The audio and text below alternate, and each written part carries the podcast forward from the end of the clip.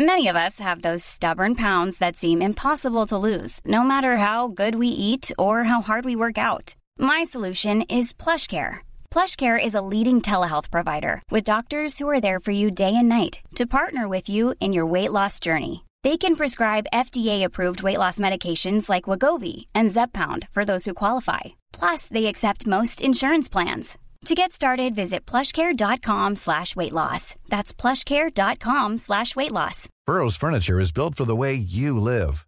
From ensuring easy assembly and disassembly to honoring highly requested new colors for their award-winning seating, they always have their customers in mind. Their modular seating is made out of durable materials to last and grow with you.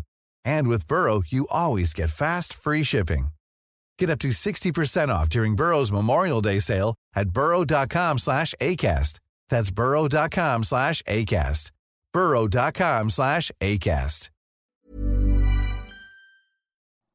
Hello and welcome to Just Films and That. This is the podcast where we talk about films we think are underrated or underseen normally, um, but it's a little bit of something different this week. Alice is away on holiday, um, so I'm going to be doing a spotlight on style episode. It's something I've been wanting to do for a little while, where I want to talk to more indie filmmakers uh, and more, you know, uh, other filmmakers, people in the industry, people who can who can shed some light on what goes on uh, when you're making a film. Uh, in this case, it is uh, Matt Bauer. So Matt uh, has made a documentary called The Other Fellow, which is an exploration of loads and loads of guys who are all called James Bond, um, and he's you know gone around the world talking to them about what it's like to be named after the world's most famous secret agent. But in doing so, discovers a lot more about things like masculinity, identity, and and, and loads, loads more. So uh, I sat down with Matt to have a little chat about it. So yeah, give it a listen and uh, see what you think. Uh, so I'm joined today by a uh, docu- documentary filmmaker, amongst other things. He's just got a, a, a new James Bond related documentary out called The Other Fellow, which we're going to get stuck into talking about. Matt Bauer, uh, thanks very much for coming on. How are you doing, sir? Very well, thank you, Josh. Yeah, very nice to be here. You've got it's one of the best weather days I've ever seen in the UK. today and yesterday, so you've got me in a very good place. It doesn't. It doesn't take some. It doesn't take some beating. As I think the thing is with with weather here, we're never happy, are we? Because it's just been we just had a little bit of a heat wave at the time of recording, and I I don't I don't do heat. I don't like I'm a No. am a winter guy, and so I'm just lying there, yeah. not able to sleep. But at the same time, when it's raining, oh, I'm miserable in it. it's Yeah, just well, like the mean, grass this, is always this greener. Country, this country isn't set up for plus thirty. You know what I mean? It doesn't have air conditioning. it's not. It's and, not. and things. So, but I find in this country often it goes from like cold to heat wave without that beautiful mid twenties oh yeah, area in between, and that actually just has been the past couple of days, which has been, yeah, really nice. Yes. yeah. So let's. So we'll get stuck in. So, so we'll get stuck into talking about the other fellow then. So obviously, the other fellow for the guys at home, if you don't know, it's a documentary that Matt's got out at the moment. It's in all sorts of places. I, I've watched it, really, really enjoyed it. So I, I, I knew this was coming out. I'd seen it advertised. I'm a massive Bond fan, as people who listen to the pod will know. Um, so I'm really interested. I'm very excited to get stuck into talking to you to you about it. So for the people at home, just tell us a little bit about the background on this. So where where did the idea come from? How did it come to fruition? Yeah, yeah. Well, I'll, I'll say I'm actually really curious to hear what you think as well as a Bond fan who's just seen uh, the film as well. But yeah, I mean, I I am like a lifelong Bond fan. Mm. Um, I was probably where I grew up in Adelaide, Australia. I was probably you know I was the biggest Bond fan in the neighborhood, Mm. kind of thing. Obviously, I've met bigger Bond fans, both who star in this film and also the, Yeah, the, the. Bond fans of Britain I've met in the past few months. Um, but yeah, I was always a Bond fan, but it actually more came about. Uh, I, uh, I when Facebook first started, I was part of a group called the. It sounds funny, but the Matthew Bauer Appreciation Society. Um, you know, you had those dumb. You know, when Facebook first started, there'd just Yeah, everyone. I think most people have looked for themselves on Facebook or Google or something. yeah, yeah, and and we would. It was called Embassy, like Matthew Boyd Appreciation. It's supposed to sound like like a bad nightclub night. It, it was- it was very ironic. The group, yeah, and, and- but but we would talk about like you know like who's got Matt Bauer at Gmail. You know who's got Matt Yeah, Bauer at yeah. Gmail. I'm sure you've had that thing where if you try and sign up for Josh Hallam at gmail.com, it's taken already yeah, yeah. and you go, oh, there must be another Josh Hallam out there somewhere. And so it was sort of coming from there. And as a Bond fan, at some point it just clicked in my head. I was like, what if that, but for James Bond? And mm. obviously, it would be that times a thousand, you know, and all of those things that would come with it. Um, so I actually jumped on Facebook itself. Um, and the first thing I noticed was actually there aren't James Bonds on Facebook. And I later found out from my bonds that if you try and join Facebook as James Bond, it actually says you can't do it. It thinks it's like a bot. Um, so yeah, so and, and I tried it myself, and they're right. And actually, it, it, it asks if you want to make a James Bond fan page, which obviously really pisses my characters off. So actually, all my characters you see in the film, one of them is called James Bong, uh, like B O N G. Um, one of the yeah, um, the, the, but or they're called like JB Bond or Bond yeah. James or some variant. So actually, I kind of figured out if they had some weird variation on James Bond, there was a good chance they actually were a James Bond. And yeah, I just sent a ton of them just a spam Facebook message saying, "Hey, I had this idea for a documentary. You know, have you got any interesting stories to tell?"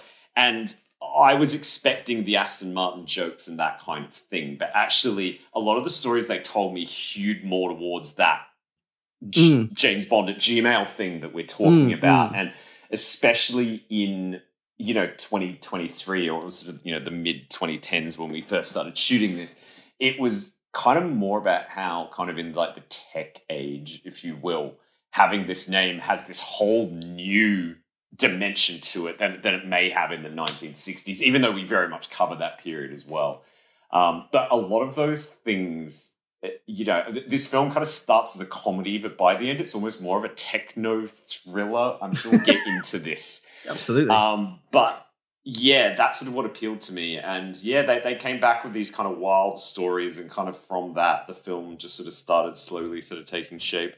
I think that's that's something I really enjoyed about it was that that it's it seems like quite a you know funny whimsical idea, but as you go along, you do in the documentary the bits I really enjoyed, but the bit where you really actually stuck into the logistics of being called James Bond. So yeah, obviously everyone expects the 007, the martinis, the car, all the jokes that you get, but actually there are bits in it you know, where several of the James Bonds mention being stopped by the police, having forgotten yeah. their ID, and going oh no, my name's James Bond. Yeah, and no, this is just assume they're taking the mick. Yeah, no, I mean, and I love. I mean, that's one of my favorite scenes of the film because it's so gloriously complicated. But you know, obviously, all of us in life get a you know get pulled over by the police once or so in our life. But we all have that time we get pulled over when we don't have our driver's license. Mm. Honest, that happened to me like last time I was back in Australia. You, you know, like it, it happens. But if your name is James Bond and you get stuck in that that very specific situation, you are in a lot of trouble because when you tell the officer your name is James Bond, you, see what you see what happens in the film. But you know, some of them end up you know getting violently apprehended. Um, you know, by the police. One of them ends up in prison. You know, as a result of that apprehension. Um, and it's those kind of things that are kind of like seven chess moves ahead that yeah. I think you don't expect. You go, oh, Aston Martin jokes, but that's not so much the problem for them. It's actually these kind of things when shit gets real. When how do I put it? When shit gets real, that's when the Bond name really comes into it. Yeah, that's you know, when, when, that's when you when, encounter the real problems. Yeah, or, or, you know, when another man named James Bond is charged with murder, for instance, that's when stuff gets real. Um, and that's obviously far more interesting, you know, as fodder for the film. So uh, one thing I wanted to ask you about actually, because one of the things I really liked about it was that you you sort of, and I, and I, I think I'm assuming this was a conscious decision, but you sort of employed cinematic structure to tell the story. So what I mean by that is you had the audience believe something was going one way, and then it it goes another. So obviously there's a story, there's a few storylines in it. Um, one you know one's actually quite dark about a a, a, a woman who is uh, unfortunately a, a, a victim of really quite serious horrible abuse. And she takes the decision to move away. And and you, you introduce that about sort of halfway into the film something like that. Yeah. and you're watching it going well what's this about it comes from nowhere. This lady just starts talking, and I my first thing I thought, oh, but she's Jane Bond, or you know, it's it's something yeah. like that. Yeah, and she starts yeah. talking, and as she goes into these sort of really horrible details about what this this awful, awful ex uh, ex husband of hers did to her, you realize well, what she's done is she's utilized the popularity of the name to to safeguard her son from his dad, her ex husband. Because if you search James Bond in Google, obviously what you get is James Bond, the film franchise, and the books and stuff like that. So if he was to search for him, trying to find him, which he found him multiple times, well, he wouldn't get anywhere with it. So that sort of thing by tricking you. And similar with, I think one of the, the most famous aspects of this film, I think most people may have seen in other news outlets and stuff like that, is of course is Gunnar, the the um is he Norwegian or Swedish? The, the uh, uh, uh, Swedish, Swe- yes. yeah, Swedish Bond, who is a massive, massive James Bond fan and wants to be James Bond. And there's an element of that where obviously when news outlets cover it, it's that sort of light-hearted piece at the end of this man, really, this James Bond Yes. super fan, blah blah blah. But when you look into it, what he says, and this is what I really like, and this is where the film really plays to the strength of what a documentary can achieve, is that you, you sort of go, well, why? He's not just a James Bond superfan. To be to be that into James Bond that's not just being a fan. There must be a reason behind it. And even he himself says that he is sort of exploring his relationship with his with his absent uh, father through the through the James Bond character and this whole idea of his dad left and he sort of replaced his dad and the idea of his dad as well, dad's off being James Bond and all that sort of stuff. So that's that, that I thought that was really interesting because not only did he have the name James Bond, but he also had that relationship with the character and that you know he was really well into that sort of fantasy element of James Bond is the man that that men want to be and women want to be with and all the stuff that we know about James Bond as, as a character but also that applying that to his personal life. So I thought that was that was really really interesting you know if, if you're asking what I thought that was what I thought was one of the strengths of it was that use of cinematic structure. It's almost like a you know, like a lot of good, like you say, thrillers do, is lead you down one way and go, oh, no, actually, it's this. And I was wondering, was that a conscious decision, or was that something that came along as you were making it? Yeah, very much so. I mean, I mean, it's funny when you talk about especially those two main characters. Obviously, the Swedish James Bond has occupied a lot of our like marketing campaigns. Yeah, yeah. It's actually, it, it's actually, you know, you kind of need to explain the film in an image. So all of our promotional images are any of our characters when they're dressed in a tuxedo, Mm. or you know, we we use a still from the the casino ad, for instance, because otherwise you're just looking at a picture of somebody and it doesn't It's just tell a, just a person, yeah. the story. So he's obviously occupied a lot of that, but it is actually a giant distraction from you know the the the big story of the film, which is that well, the big spoiler of the film is that you know in a film about that that's very much marketed as about men named James Bond, the the lead character is actually a, a woman. yeah, Um, and the, the lead character, you know, in the end is James Bond's mother. Um, And, you know, that came about because, you, you know, really when you make this film, everyone's first question is, of course, why would you name your your child this? You know, and with her, we kind of had the ultimate answer. Um, but in terms of the structure of the film, the idea was, I mean, the, the repetition of this film is insane. I mean, every single character who comes on screen is a man named James Bond, you know, and we train you at that ad nauseum. You know, I mean, the, the, you, you might only pick it up the second time, but there are actually some who only come up for like one shot, even. Mm. You know, there, there are some who are literally only in the film for three seconds, but it's like, obviously, it's another guy called James Bond, another guy called James Bond, and obviously then halfway through it suddenly cuts to this woman and you are meant to be left going you know you say you were thinking it might be jane bond Um, yeah, you know, yeah. we we worked very we- are working very hard to control what your mind is going Mm. through It's like a magic trick, that isn't whole it? experience yeah and so even though you're watching the story about her and the house and all of the abuse that's going on what's going on in your mind is trying to connect that back to the main Mm.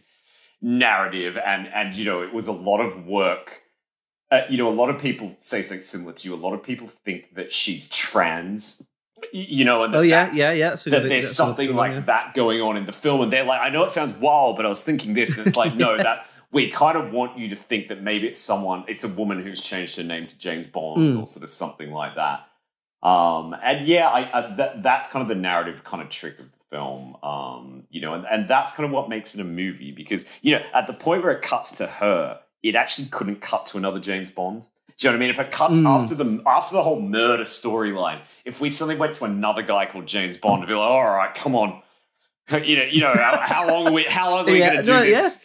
That's a really Here's good another point. bomb four, and so you know, it is the structure of the film, but it's also the only st- possible structure of this film. I mean, you can't.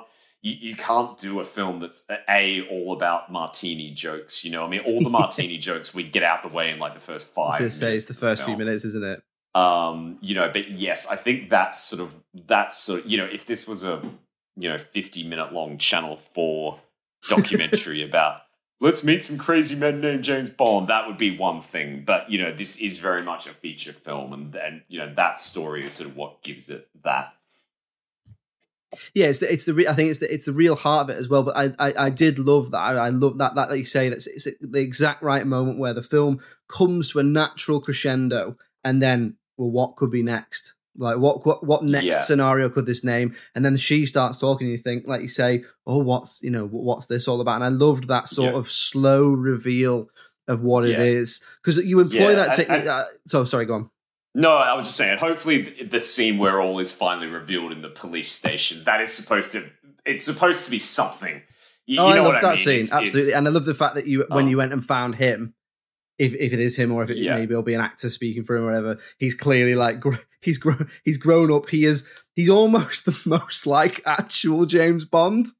Like when you see him talking, it's it's it's it's it's you know he's that he's quite yeah he's quite macho. He's quite obviously he's, he's boxing in it and stuff like that. So you have yeah. those sort of links to to sort of masculinity and stuff like that. But I did I re- what, one yeah. of the things I really loved was that sort of sleight of hand style technique that you used a few times because there was that.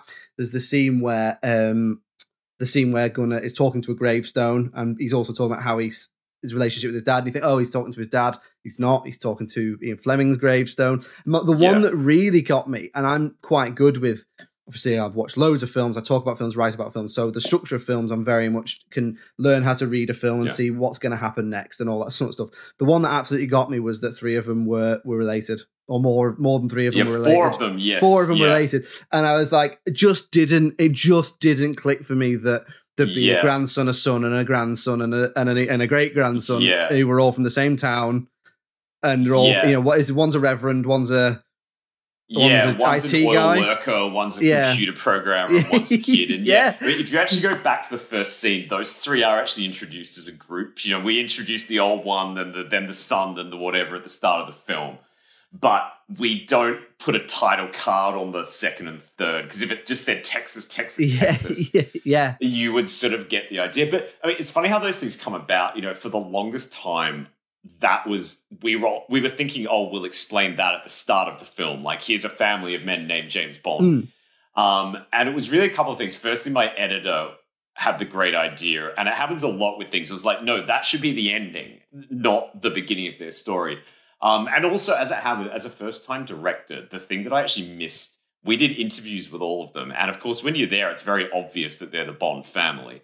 But I actually neglected to get the soundbite of any of them saying, my name is James Bond and I'm part of a family of four men named James, James Bond. And I didn't get them all going, my dad's name is James Bond, which seemed obvious. But we had like eight hours of interviews, but we didn't have that sound bite. And so it actually kind of necessitated that thing where we do it at the end. The other was James Hart here in London, who, course, yeah. changed his name from James Bond. Originally, we were always like, of course, at the start of the film, we'll explain this is a man who changed his name from James Bond to something else. Um, and actually, in the end, that became the end of the story, not mm. the beginning. Um, and it is something I kind of learned, something I'll kind of remember in future is often it is what you're thinking is the starting point of a story, actually the end point of the mm. story, and, and sort of vice versa. Uh, but yeah, the structure of the film really came together when we did sort of make those kind of swaps yeah. and actually leave something as a reveal rather than an, an introduction. And for the rest of the film, just let them be a guy called James Bond. Um, yeah, yeah. I, I, I, so for me, that's one of the real strengths of the film, which is by employing by employing cinematic structure that you would associate with a fictional piece. You you trick your audience, and I think that's what really kept me engaged throughout. Obviously, I'm a Bond fan. I would have been, probably been engaged if it had have just been Martini jokes and Aston Martin yes. jokes, but not everyone would be. And I think that's that's one of the real strengths of the piece. So I, I did think that was really good. So for something that was interesting yeah. how sort of what goes into the logistics of you know making something like this? Because obviously it's international. There's you know yeah. there's people in the states london there's a guy from guyana um, there's other people from other you know like you say sweden and stuff like that. So what what really goes into the logistics of making something like this? Are you just constantly traveling on a plane talking to you know going to different places meeting different james bonds? Yeah it's it's i mean i mean i, I would say being as my first film i now know how to make it a lot more easily. My next film will be a much. I'm actually doing the schedule for that today, and I now. Uh, I'll give you an example for my next film. We are a lot of it's set in America, but we are going to rent a studio and fly all the subjects to that studio for their mm. interview. And we'll rent one studio in London and fly people from Europe, you know, in there. Whereas on the other fellow, I actually flew with a camera person and you know and hired a local sound person, and so all the interviews you're seeing are actually in all of their houses. Mm. Which now I'm like, that was so stupid. Like you'll be so, even though it doesn't seem like it, it, it'll be so much cheaper in the end to rent a studio for one week somewhere and and fly each one of them in and get them a hotel room for the night, rather than two of you flying to them, mm. you know, renting cars, all that kind so of So much travel. Um, Make yeah, them so come it, to you, sort of thing. Yeah, it, it's easier in the end. Yeah. So that was a bit of a learning um, experience. Yeah. Um, yeah. It, but, but yeah, I, would say that the way this film got made was it was it started off as my thesis film um, at like NYU, mm. um, and so for that you get like like about a ten thousand dollars stipend, you know that kind of kick things off. And then to be honest, I mean, what I like about documentary a lot, and I discovered this by accident, is you you can film it over a number of years. You know, most of the sh- most stuff you're seeing in the film is like something shot on a weekend, um, where you know th- there's an old trick which is that if you hire a camera for one day, but you pick it up on a Friday, the, the, the, rental place is closed on Saturday, so you actually get it for three days until Monday morning, rather than that. And so it basically, it, probably the whole film is about fifty shoots, which cost between two hundred and fifty and maybe wow. the most expensive was like twenty five hundred pounds. Um, and so what I like with Doc is you can slowly mm build something. And you also have the room to make mistakes. You have the room to go down wrong roads you, you know and it's not kind of the end of the world. Whereas you know I, I, didn't originally want to go into documentary. It's just that this film was a documentary mm. concept. And i think you'll see it's a very cinematic hey i'm ryan reynolds. Recently i asked mint mobile's legal team if big wireless companies are allowed to raise prices due to inflation. They said yes. And then when I asked if raising prices technically violates those onerous two year contracts, they said, What the f are you talking about, you insane Hollywood ass? So to recap, we're cutting the price of Mint Unlimited from $30 a month to just $15 a month. Give it a try at mintmobile.com slash switch. $45 up front for three months plus taxes and fees. Promoting for new customers for limited time. Unlimited more than 40 gigabytes per month. Slows. Full terms at mintmobile.com. Burrow is a furniture company known for timeless design and thoughtful construction and free shipping. And that extends to their outdoor collection. Their outdoor furniture is built to withstand the elements, featuring rust-proof stainless steel hardware, weather-ready teak, and quick-dry foam cushions. For Memorial Day, get 15% off your Burrow purchase at burrow.com slash ACAST and up to 25% off outdoor. That's up to 25% off outdoor furniture at burrow.com slash ACAST. Millions of people have lost weight with personalized plans from Noom, like Evan, who can't stand salads and still lost 50 pounds. Salads, generally, for most people, are the easy button, right? For me, that wasn't an option. I never really was a salad guy. That's just not who I am. But Noom worked for me. Get your personalized plan today at Noom.com. Real Noom user compensated to provide their story. In four weeks, the typical Noom user can expect to lose one to two pounds per week. Individual results may vary.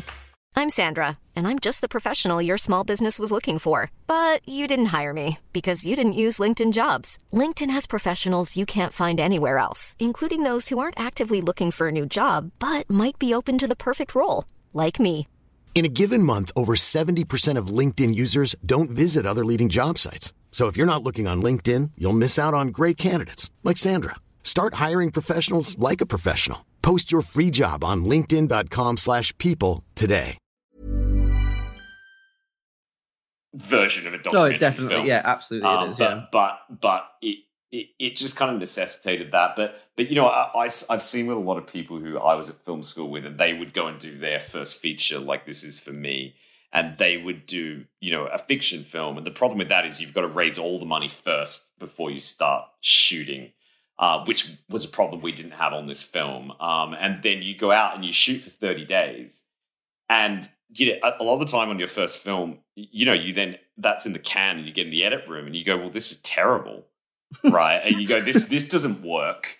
Do, do you know what I mean? But but but then you've spent all your money already on the shoot, and so you're kind of stuck with what you've got, and you see especially on the film festival world, you realize how much like most films that are made nobody ever sees.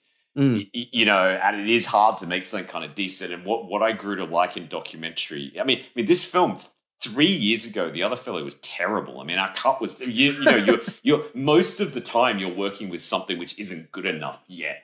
But but with doc, you can just go, okay, let's shoot a little reenactment bit here and a little bit here and whatever, and kind of slowly sculpt something um, into something that works. But I always say, I think that's why, you know, if you go on like Rotten Tomatoes, most documentaries are quite high scoring Mm. relative to fictional films. And I think that's because of the thing we're talking about here, which is that, you know, document documentaries, they kind of can keep plugging away uh, until it works. But I think with a lot of fictional stuff, it's like, well, we, you know, you might have money in the budget for a two day reshoot or something. Mm. Um, you know, but whereas documentary, you're kind of always on a reshoot.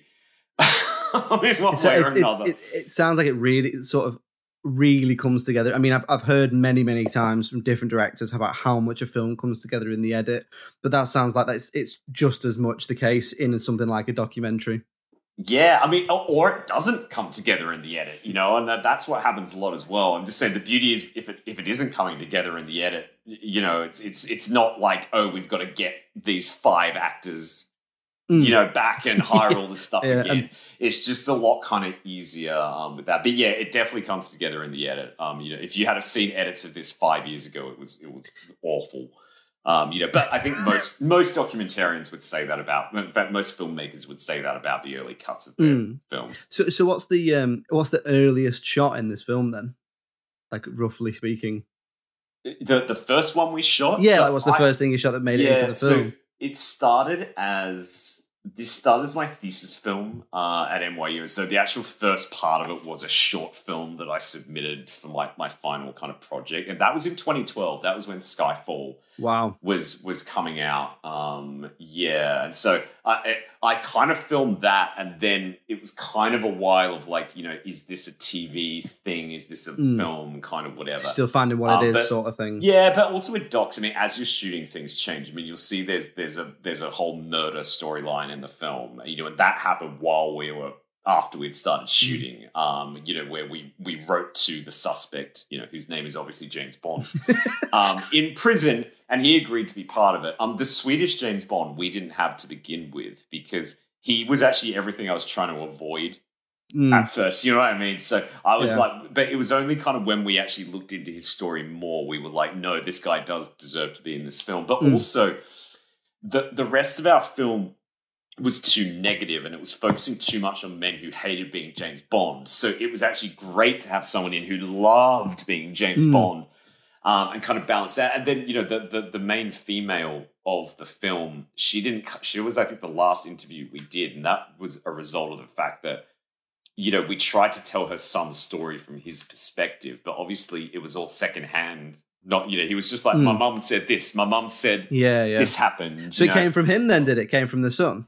It started with him, yeah, and it was only when we met her that I was like, I mean, she's amazing on camera, and that was the big Mm. kind of change where we were like, oh, you have a real something to you. Um, and so, yeah, so I mean, th- these things just slowly build. Come come Um, together. yeah, and I think with most documentaries, you know, there, there's the film like Capturing the Friedmans, um, you know, which is about the kind of sexual abuse family in, in New Jersey sort of thing. And I mean, that film started because the director was making a film about clowns, you know, of New York. Because one of the brothers is a clown. You see it Mm. briefly in the film. And, you know, it was, there was a film about clowns, and then he met that one clown and then met his whole family, and it completely changed. And obviously, it's an extreme example. Um, but, you, you know, the, the- especially with documentary, these things do grow and evolve. You know, I think you have to be open to that as well. Yeah, I suppose by the nature of them, they're not they're, you know, they're not they're not sticking to a script or even necessarily a, a set structure. You sort of have an idea, you know where you want to get with it, but even that changes. You just sort of I think that they, they very much start with that concept and go from there, don't they? Yeah, no, and I mean, we had a lot with this film. There, there is, I'll be honest with you, there's probably more reenactment in this film than I would really like there to Mm. be. Actually, you know, that there's a sequence where my favorite scene is the casino commercial, just because it's the most. It's there's no fakery there. That it's just like ten minutes in an episode of The Office. You know, watching a really uncomfortable fly on the wall situation happen, and I think that's the most pure documentary scene like, in it. Curb your enthusiasm, isn't it? It's, uh, Yeah, yeah, and I love that sequence. But what what happened as we were filming is so much of the meat of people's stories ended up being something that took place in the 1960s or the 1990s or or the, even the Second World War. Um, and so it kind of just necessitated having a lot more reenactment in there than we initially um, Mm. sort of planned because we originally tried to do a lot of it with just like you know photos from the Second World War or old family photos or whatever, and it was incredibly boring. And obviously, being James Bond related, the film did seem to be calling out for you know some planes and some helicopters and Mm. some violence and that kind of thing. um, but it definitely wasn't the plan. Um, yeah, originally. But no, I think that's really interesting. I think there's some really interesting ideas in there, obviously around identity, because that's the whole that's the whole thing, isn't it? Like, for example, I think if you were to uh, look at uh, look at Gunnar, the Swedish James Bond, you would, I think, when you see it, they say it on the news and stuff like that, I think people would assume, oh, he just likes the films. But actually, if you listen to what he says, he's taking it from the books. So it is Yes. even before it's even before Doctor No or anything like that. So he he's built his identity before Sean Connery ever said the famous words or and you know Yeah. henceforth there all the you know the franchise started. So thought that was really interesting and stuff like that. I quite like the reenactment bits. I thought that they they reminded me of um things like the Laramie Project. Have you ever seen the Laramie Project or the Vagina Monologues is something that's probably more famous where they've taken, you know, verbatim interviews and just made something out of them. I, I thought that was a real. Yeah. I really, really, really enjoyed that sort of thing. So, and the thing for me, you know, it's, this is what documentaries are about. It's about a really strong concept that takes you somewhere where you probably didn't think you were going. Yeah, and it does happen a lot. I've, I've spoken about this with a few people, but I didn't kind of entirely get this going in, but I get it now. Like I, I love those films that have like a twist hmm. ending to them. They were my real bread and butter growing up, and I think that extends to cliffhangers in in Mm. TV shows. You know, like Lost or Twenty Four, are my Yeah. real. You know, Breaking Bad, to listen, my real, and you know, they always end on the the the, the big twist at the end of an episode. Um, but in documentary, you'll see that the twist is normally a half more of a halfway turning point. Um, you know, if you look at something like Searching for Sugar Man, where you find out the guy's actually alive halfway through, or like The Imposter, where it actually becomes about did the family kill the son rather than this. And often with that, it means that the film that has been advertised to you actually isn't the real film. You know what I mean? You've you've kind of been sold a fake movie, Mm. and then the real movie begins. Um, but I, but I think the halfway twist happens in documentary because you can't really do a final twist in documentary because you know something like the usual suspects. You know, it's like oh, the whole thing's been a lie. You can't do that in a documentary because it's meant to be a true story, Yeah. right? And there is Um, no it's- end point. Yeah, I mean, you could do a documentary that feels completely real. Then at the end, the twist is it was all fake. But that that probably is going to piss an audience off. But I get with Doc why why that twist kind of has to come sort of earlier. And I think in the end, we very much kind of hewed to that sort of structure as well. But something that was interested, you know, when there's there, obviously there are shots in this that you presumably didn't do yourself. Like there's a lot of home videos of say Gunnar, for example. Yeah. Are they just did they just give you those? Or did you just go and get them from news outlets and things like that? How does that sort of thing work? It, it varies. Yeah, I mean, Gunnar in Sweden has a YouTube channel um, Right, where he posts all the media about himself. And the stressful thing when you're making a documentary for years is he posts on that channel about every day. So there's so every time you come back to the channel, you've got another like 300 videos he's made of himself to to maybe look through. Um, but yeah, there, there's various places, and then there's a lot of kind of obviously we couldn't use clips from the James Bond films, so we Mm. used a lot of clips of what we found is thankfully the actor who plays James Bond is always dressed as James Bond at the premiere of a film. So Yeah. you know you can't get Pierce Brosnan as James Bond, but you can get video of him in the tuxedo Mm. On a red carpet, which is Um, fam- famously one of the reasons George Lazenby only did one. Yeah, Is, yeah, of course, and because showed he didn't- a, he- showed up in a showed beard. promos. yeah, um, yeah, and so so we used a lot of that kind of stuff, and you'll see it as well when whenever you have like James Bond, like even though we're kind of an unofficial thing, most James Bond media is un, you know I've got I've got a book here called like Some Kind of Hero by Ajay Chowdhury, which is like it's an unofficial. It's it's not made by Eon. You know, and Hmm. most James Bond books or stuff, or you know, even TV documentaries about the Bond films, kind of are these like unofficial things. And the trick that a lot of the, especially the authors who've done it before, kind of taught us is, you know, if you're reading one of these books about the history of the James Bond films, you're not actually looking at a still from the movie Goldfinger. You're looking at an Associated Press photo that was taken on a set visit. Like a, it's like a mirrored image, isn't it? yeah, yeah. You're, you're looking at an on-set photo taken by a press agency, and you can go to the Associated Press and buy that photo, um, and still then get Bond into your kind of thing. And so, Mm. yeah, there's a lot of that footage um, sort of in there as well. I'm very familiar with the Getty Images James Bond archive. So, so something I did want to ask you is we'll, we'll start sort of wrapping up now. Was has Sure. has this film has it changed your relationship with the James Bond franchise or the character in any way? Yeah, I mean, I, I think what this film does is, I think more than anything else, it does show how wide the James Bond Mm. phenomena is. And I think probably more than anything else that's out there, it shows how much this is this world spanning, never ending, eternal franchise. You know, Mm. and just through these guys' eyes having to deal with it every day.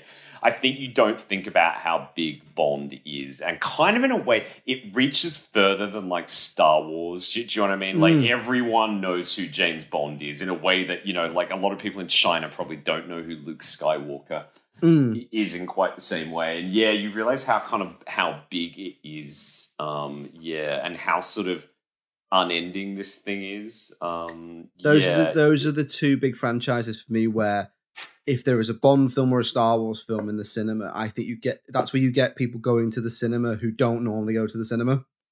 yeah, and th- those are the two, and I think it is it is Bond because you will get people who they're not bothered on Marvel comic book films, science fiction films, Yeah. whatever's you know in at the moment, but they will make the time to go and see a Star Wars or go and see a James Bond because, and I suppose it's longevity and nostalgia is a big part of that because they've both Yeah. been going for you know Bond since '62, Star Wars since '77, um, and there's a uh, you know there is also I think an element of consistency and stuff like that there as well. But no, I think you're I think you're absolutely right. So so how uh, how has it changed your relationship? Do you think is it, it just is it just that you become aware of it? Or suppose the big question of this is a lot of it is, a, is an explanation of, of masculinity. Has it shed any light on anything in terms of masculinity or identity for you Yeah, at it's all? definitely made me realize how much I, I never thought of. I, we always hear that term, you know, men want to be him, women want to love him.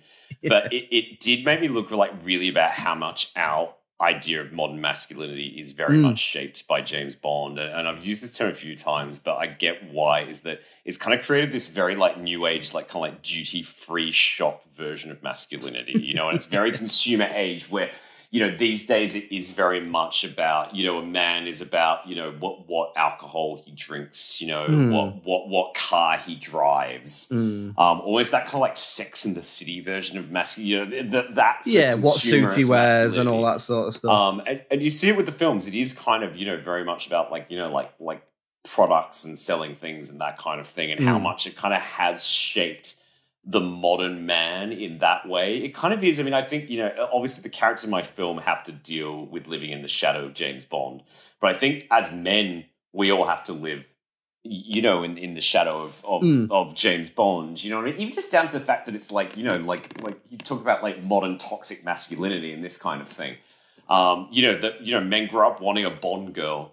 You, you know what I mean? Like it's Mm. it's like a lot of stuff is very you know you know di- dictated by that, and I think yeah, but Bond I think does have a very big impact on our collective psyche. Um, Yeah, and kind of in quite obviously in our film, it's a very magnified version of that because these people constantly are compared to this man. But in some ways, all of us men are being constantly compared to James Bond.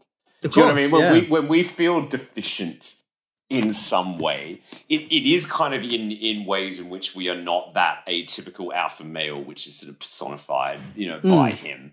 Um, you know, and yeah, I, I think it's interesting. I, I get why there's a lot of like, you know, academic think pieces out there on James Bond. I think underneath the hood of, you know, this action series, there is a lot in Yeah. there.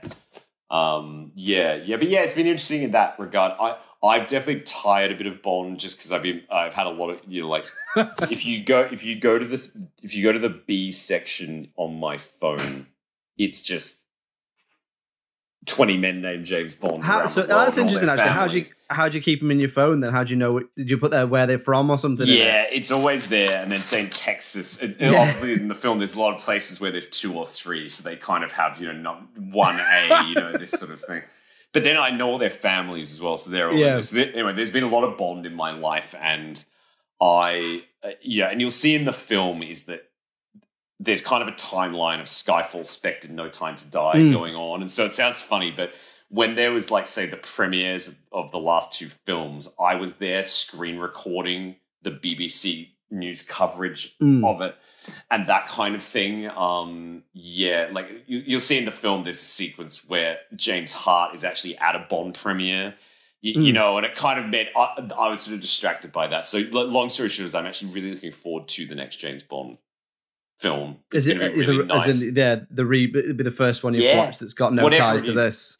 Uh, it's going to be the first one where I'm not in a while where I'm not making a James Bond documentary at the same time, and I can just enjoy the film. I actually enjoy know? it for what it is. Yeah, No, it's Um, brilliant. Yeah, brilliant. So for the guys at home, then where can they where can they uh, you know where can they find what where can they find the other fellow? What and, and what's next for you? Where can they find you? What's next? Sure. Um, yeah, if you want to find the film, um, the best place to go is to theotherfellow.com. Um, I'm, I'm speaking for your worldwide audience here, uh, if you are anywhere around the world, theotherfellow.com is the best place to go. Otherwise, it's, it is on Amazon in uh, most locations where your listeners would probably be. Um, here in the UK specifically, um, it is on Amazon, it is on Apple TV, uh, it is on the Sky Store uh, Google Play, YouTube, um, yeah, yeah, th- those kind of services you can find. And to be honest, if you if you type it in on Google, Google gives you some handy, uh, yeah, easy links, Links, brilliant. on that. Um, and then just yeah, quickly, what's next for you? I am making a new documentary, uh, which is called Ethanol, um, which is about the world's largest drug problem, um, Mm. which is the drug ethanol, which is the drug you find in alcoholic Mm-hmm. beverages, um, which is a film which surprisingly doesn't exist, actually. Um, Mm. Yeah, yeah. So that is that's the next project. Yeah. Excellent. Well, we'll make sure to put links to the other fellow on the website and and all that in, in here and any of your social media as well. So if you want to check out what Matt's up to, make sure you do watch the other fellow. Especially, you know, especially if you're a Bond fan, but even if you're not, it's really interesting exploration of identity and masculinity. Uh, Matt Bauer, thanks very much for joining me. Yeah, yeah. Thank you very much. Really great being on. So there we go. That was our first uh, spotlight on uh, episode where we sat and talked to Matt. Um, really great guy, really good to chat to. I'm a massive, massive Bond fan. So to be honest, whether he whether he's coming on or not, I would have uh, watched this and uh, wanted to talk about it to somebody. So I'm glad I got to do it to you, lovely people at home. Thanks very much for listening. Um, I will make sure we put links to the other fellow and Matt stuff in the episode description. Do check it out. As I say in the episode, even if you're even if you're not a Bond fan, you just want something that's quite interesting about identity and masculinity, then do uh, give it a listen. Uh, we'll be back next week with another episode. Hopefully, Alice will be back then. But you know what she's like? She's always off bloody gallivanting, isn't she? Um, so you're stuck with me some of the weeks. um, anyway, uh, thanks very much for listening. It's goodbye from me. Cheerio.